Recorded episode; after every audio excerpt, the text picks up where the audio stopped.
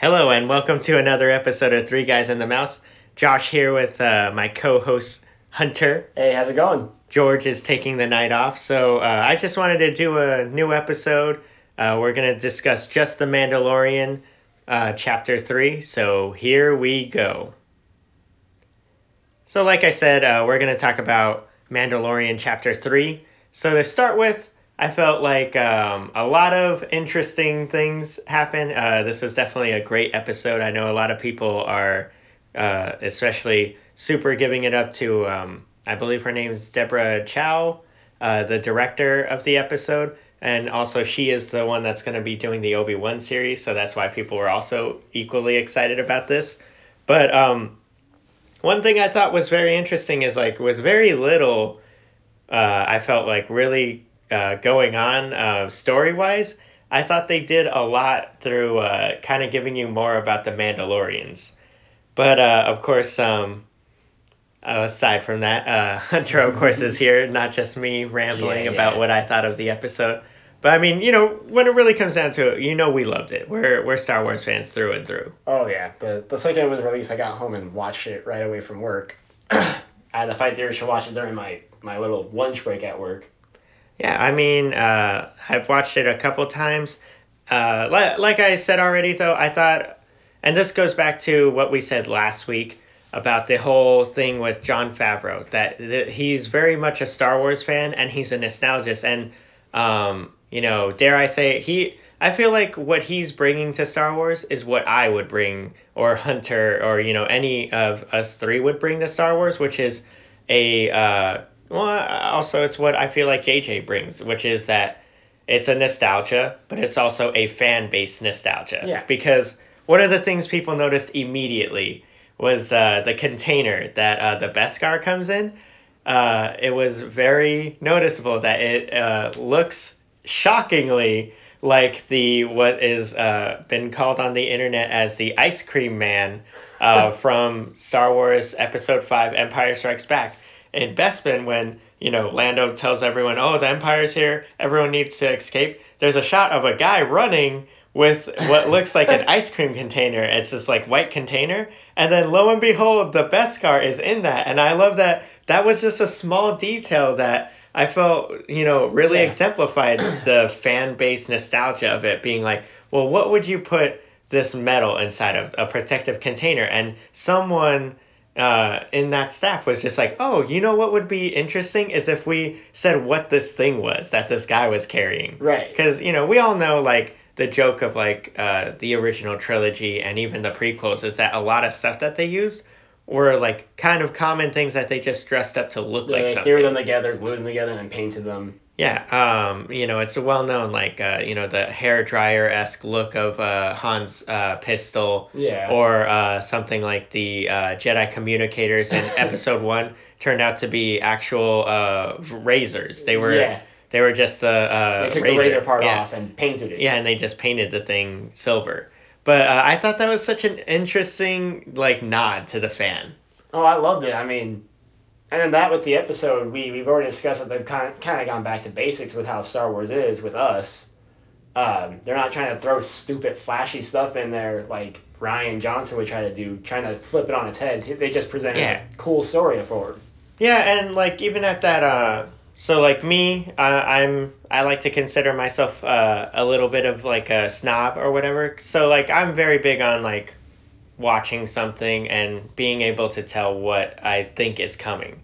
Uh, I I will say this episode I totally saw what was coming, but I thought they staged it so well that and that was the thing is that it felt right. It was just like okay, I'm fine with this. Like Right. I see it coming a mile away that he's gonna turn back and save the Yeah. child, but uh, you know I was like I'm fine with this. The baby Yodi as uh, George uh, called him. Because we know you guys are mad about Yoda. Yoda. It's not Yoda. It's the species Yoda is. Relax. Calm down. Also, we know Yaddle is also Is al- is one also of them, canon, but we and don't it's know. We don't know what that They is. are, so yeah. you're gonna go with the icon. You're not gonna be like, no, we should reference to this baby. You know, like that background character that no one ever talks to and you never hear talk. That's the one we should reference. Yeah. No, I just love the whole build up to it because like part of me even was wondering if he'd even turn in the uh, bounty. I thought maybe he'd go on the run and that'd be setting up the rest of the uh, like the first season. But you know, lo and behold, he turns in the bounty, and you're like, oh wow, he actually did it. And then it was, it was what he has that crazy conversation with the other uh, Mandalorians, which was really cool. Yeah. Uh, so one thing I wanted to bring up too was that um. Well, uh, we'll just go right into the Mandalorian stuff actually, because I also want to talk about that. So I felt like that, and that's what I meant. Is like that little scene. They gave you so much about the backstory of Mandalorians, just right there. Uh, one thing I will say, um, because this is something um, I was just arguing with or whatever with like some Star Wars friends of mine, but you know, yes, we know that there's a statement about uh, you know it, you lose honor for taking off your helmet. Yes, we all know Jango Fett didn't wear his helmet multiple Yeah. times, uh, and yes, it is a bit of a, a question mark. But to me, uh, I would argue it's like good enough that it's like I don't care. Yeah. Like you know, all of us love Rogue One, but anyone that really wants to be a nitpicker knows that it was always Bothan spies were the ones that stole the plans. And then what they did with Rogue One is they were like, no, it was a group of humans. And you're like, what? Like, but not, not even one of them? Yeah. But it doesn't matter because like at the end of the day we get a great story out of it. and We're like, okay, I can oversee that. Yeah, you're willing to forgive a lack of uh, that site to be like, okay, well, at least the story is good. Yeah, and it stays And- fairly consistent. And I feel like too that uh, this is kind of like a reintroduction too into Mandalorian. So it's like they're they're also kind of like giving you a new history. Um, I I am I do know that there's an episode of Mandalor or Ma- uh, Mandalorians of Star Wars Rebels that is called Mandalorians and it's about like their culture and what happened uh, to Mandalore. Um, I'm not up on that. Like I said, I just started watching it thanks to Disney Plus. But yeah, Sabine's cool, dude. But uh, I do know that Mandalore fell. Like that's the whole thing with the purge. You you see that. That's the whole thing about that. But I also love. So we we had already talked about the Beskar is like uh, obviously um the closest thing I can think of is uh it's like the what is it an unobtainium for um, Yeah. the Wakandans right. It's like that where it's like it's something that they consider very much like part of their culture part of their culture and that's why much. yeah they're like we have to get it back um, but then i also love how they show you the other mandalorians that were just like you you betrayed our culture by taking that job uh, with the taking uh, the job with the empire because the empire is the ones that did well it's implied but they're the ones that did the purge that uh, destroyed mandalore right. but then i also love that they show you they're like our there's so few of us they're like we can't be picky Yeah. and we have And, to like, rebuild Plus, they're like, we just got a huge shipment shipment of the Beskar because of this job. So if anything, it's been returned to its rightful owner anyway. Yes, uh, but I do love and, and um, I, I also love the signet thing. So I know we talked about that last week with the signet because uh, she asked, "Has your signet been revealed?" And he said, uh, No. "No, um, it hasn't." Uh, that was in episode one. I know when we discussed that, I thought it was a thing that um, it's a secret who he is because That's maybe it's a thought, bigger deal. But I love that in this episode they reveal to you that's not what it is. It's that uh, that's part of their culture too. Is that earning your signet is something honorable that happens, and uh, you know, of course, they they showed you that with. Uh, well, they didn't show you that, but uh, they they uh, let you know that when she he t- uh, she's like, how did you Damage break your- your yeah damage your armor? And he says uh, it was a Mudhorn. mudhorn, and she was like, that will be your signet, and he goes, no, I it was can't an it." honorable kill. Yeah. My enemy saved me, and she's like, why would your enemy save you? He and he's it. like, he didn't know. No, he was my enemy. Yeah, I'm just quoting the episode now. But that was a great moment because they let you know that, you know, uh, like, as we all know, Boba Fett having the, uh, like, kind of like the um, elephant, I don't know what you want to call it, that symbol, that uh, that was something he earned. He didn't just get that. Right. Of course, there might be questions anyway because the whole Boba Fett, Jango Fett, because they wear the same armor, but then they're different colors for some reason.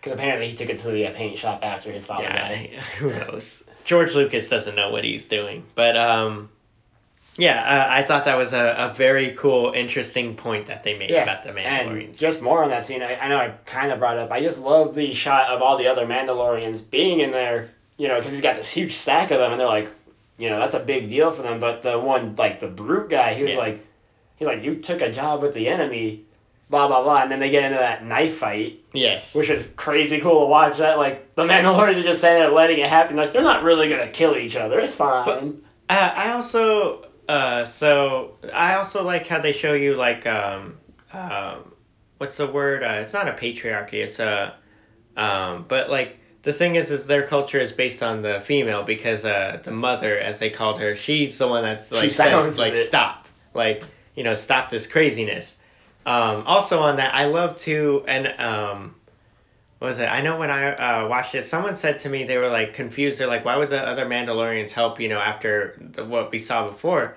And I was like, I think it's because when he went and went back on the, uh, you know, the to bounty. give a spoiler, when he went back on this bounty and saved the child, they came out to help him because they thought it was more honorable that he betrayed the true enemy, which Yep. is the Empire. Which I was like, that was Even though it's move. gonna because I think uh, the what was it when, when they all come down the big guy that he had the, the scuffle with he lands he's like hey we're gonna cover you and he's like you know we're gonna have to relocate and he's like it doesn't matter This is the this way. This is the way And, and I, I love that too. This is the way.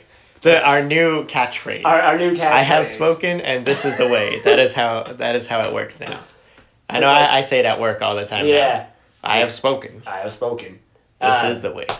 I love it though like what is it he he ends up getting his armor made and it's com- it's a complete set he looks like a total BA and it's just amazing looking Well, he's it's not complete. It's just what uh, I think it's just the, The chest, chest, piece, the and uh, now he has the shoulders. and I think he also had his uh his leg plates Yeah. Uh, well, I know Pedro Pascal, who plays the Mandalorian. He said that they reveal more of his arm, his armor, like through the show. he'll probably Um, start getting it painted and Yeah, because like, like, each part, uh, he said it was like the armor is an interesting thing because he earns each piece of it, uh, which I, you know, I like that. But uh, I also like the direction we're at because I was kind of wondering if the show was gonna just be him like doing bounties just randomly, like doing these little missions. kind of like the which- bounty hunter game Yeah, which I wouldn't have any problem with if it was like you know uh, an overarching story with like multiple Bounties little things out. inside it. You know, kind of like uh, any TV show is based, like Supernatural, because we're Yeah. fans of that. Is very much there's an overarching plot, but there's